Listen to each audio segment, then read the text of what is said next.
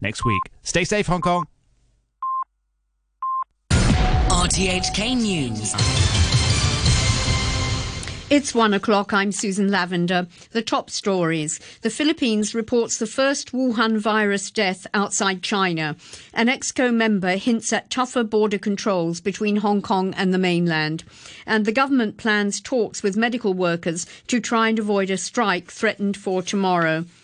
The Philippines has reported the first fatality from the Wuhan virus outside China, as confirmed cases on the mainland itself continue to rise sharply. The BBC's Warren Bull has the latest. The government in the Philippines says the person who died was a Chinese man who travelled from the central city of Wuhan, where the virus was first detected. His death comes days after the World Health Organization declared the outbreak a global health emergency with an increasing number of countries imposing travel restrictions on Chinese citizens. In China, the virus continues to spread. Officials say the disease has now killed over 300 people, with more than 2,000 new cases around the country.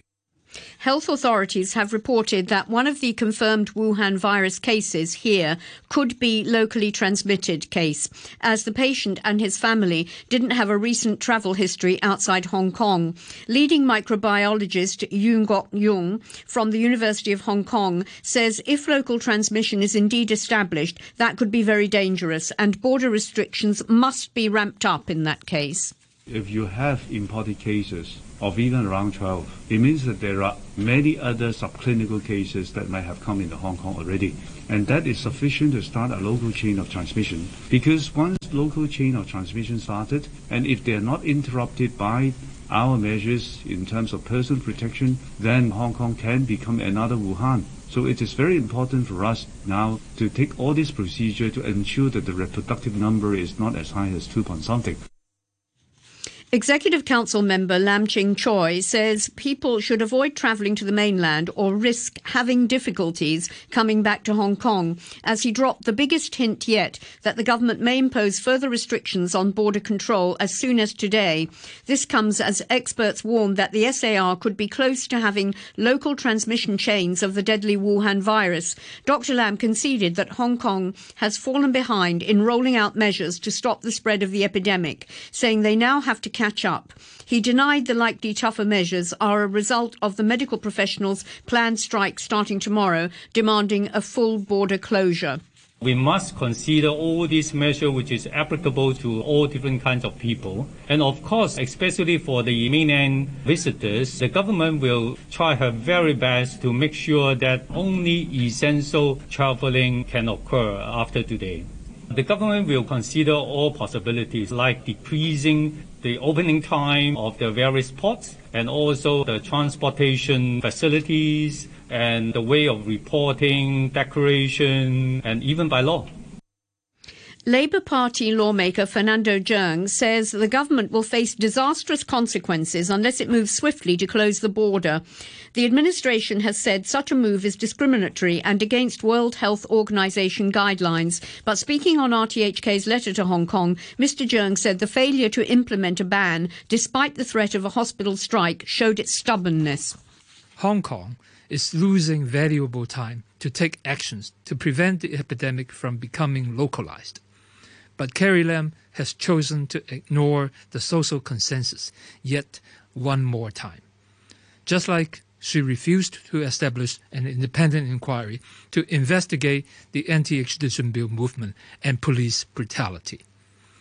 The results of her stubbornness could be disastrous. Many lives could be lost if we don't act soon. The government has appealed to health workers not to go ahead with a strike planned for tomorrow. In a statement this morning, the administration said its border control measures had achieved a remarkable drop in the number of crossings. It said it was looking at further tightening controls to reduce the spread of the Wuhan virus. Members of a new health workers union voted overwhelmingly for a strike yesterday. The pro democracy group set up during recent protests wants a full border closure. Ivan Locke is its vice chairman. The whole action or strike is to prevent the outbreak because the government do not do the right thing to prevent the outbreak. And also, uh, that is why what, what we do, we are not requesting for democracy at this moment. You're listening to RTHK. It's five minutes past one. Chief Secretary Matthew Cheung says he has the utmost respect for frontline medical workers and believes they won't go on strike hastily. Writing in his blog, Mr. Jeung said the government will offer its full support to medical workers, ensuring they have adequate protective gear and accommodation. Yesterday, thousands of public doctors and nurses voted in favour of taking industrial action to demand the closure of the border with the mainland amid the rising numbers of infections and deaths from the Wuhan virus there. The Centre for Health Protection says an 80 year old man from Kwai Chung has tested positive for the Wuhan virus. If confirmed, he would be the 14th person diagnosed with the virus here. It's not clear how he contracted the disease.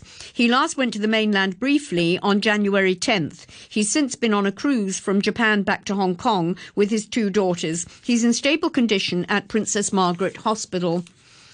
Financial Secretary Paul Chan says the spread of the Wuhan virus implies that an expected budget deficit for the current fiscal year will widen further. Writing in his blog, Mr. Chan said under the threat of the pneumonia scare, Hong Kong's economy will suffer a double blow and the risk of a further contraction of the economy will rise sharply. The British government says it would be happy with a looser trade agreement with the European Union, rejecting the bloc's calls for the UK to be aligned with their rules. In his first speech after Brexit, the Prime Minister, Boris Johnson, is expected tomorrow to refuse any jurisdiction of European courts. Here's the BBC's Chris Mason. In what's being described as a comprehensive speech, the Prime Minister will say he wants to deal with the EU where the European courts have no jurisdiction over the UK. Downing Street is irritated at repeated references from Brussels for the need for a so called level playing field, where the two sides agreed to a common set of rules. Mr Johnson will say he wants a friendly relationship with the EU based on free trade, but also wants to make progress with other free trade agreements with countries such as the United States, Japan, Australia and New Zealand. Guitarist and founding member of the British post punk band Gang of Four, Andy Gill, has died. He was 64 and had been suffering from a respiratory illness. The BBC's Malcolm Senior looks back at his career.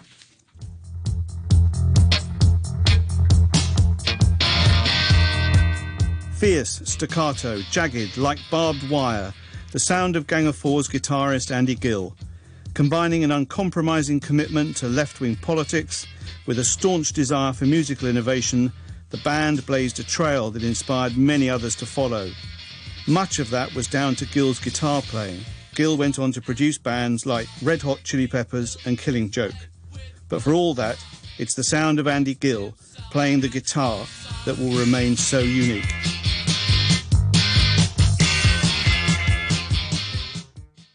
To sport now and tennis, where the focus in Melbourne today, of course, is on the men's final, pitting a man who always seems to play his best tennis in Australia, Novak Djokovic, against Dominic Thiem, whose two previous Grand Slam finals have been in his native France. Djokovic starts as a heavy favourite. Let's hear from them both, starting with Thiem. I think I have to keep uh, a good balance. Of course, I have to risk a lot Uh, I have to go for many shots, but at the same time, of course, not not too much, and that's a very thin line. In, in the last match against him, I, I, hit that line perfectly in London. So of course, I'm gonna take a look at that match, how I played, and try to repeat it. But for sure, he's the favorite. He's been around and uh, for, for for many years, and and now already established top top five, top ten player. I mean, played a couple of Grand Slam finals. I mean, he definitely has the game. He has the experience now. He has the strength. He has all the means to really be there. And he's he's has improved in the last 12 months playing on the hard court without a doubt, and the results are showing that. To football now, and in the English Premier League, Liverpool are continuing to rewrite the record books on their way to a seemingly inevitable title. The Reds are now 22 points clear at the top, the biggest lead any cup has ever had in the history of the top division. After a 4 0 win over Southampton, they've won 100 out of the last 102 points available and haven't lost in 42 games, the joint second longest unbeaten run in top flight history. And now to end the news, the top stories once again. The Philippines reports the first Wuhan virus death outside China. An EXCO member hints at tougher border controls between Hong Kong and the mainland. And the government plans talks with medical workers to try and avoid a strike threatened for tomorrow. And that's the news from RTHK.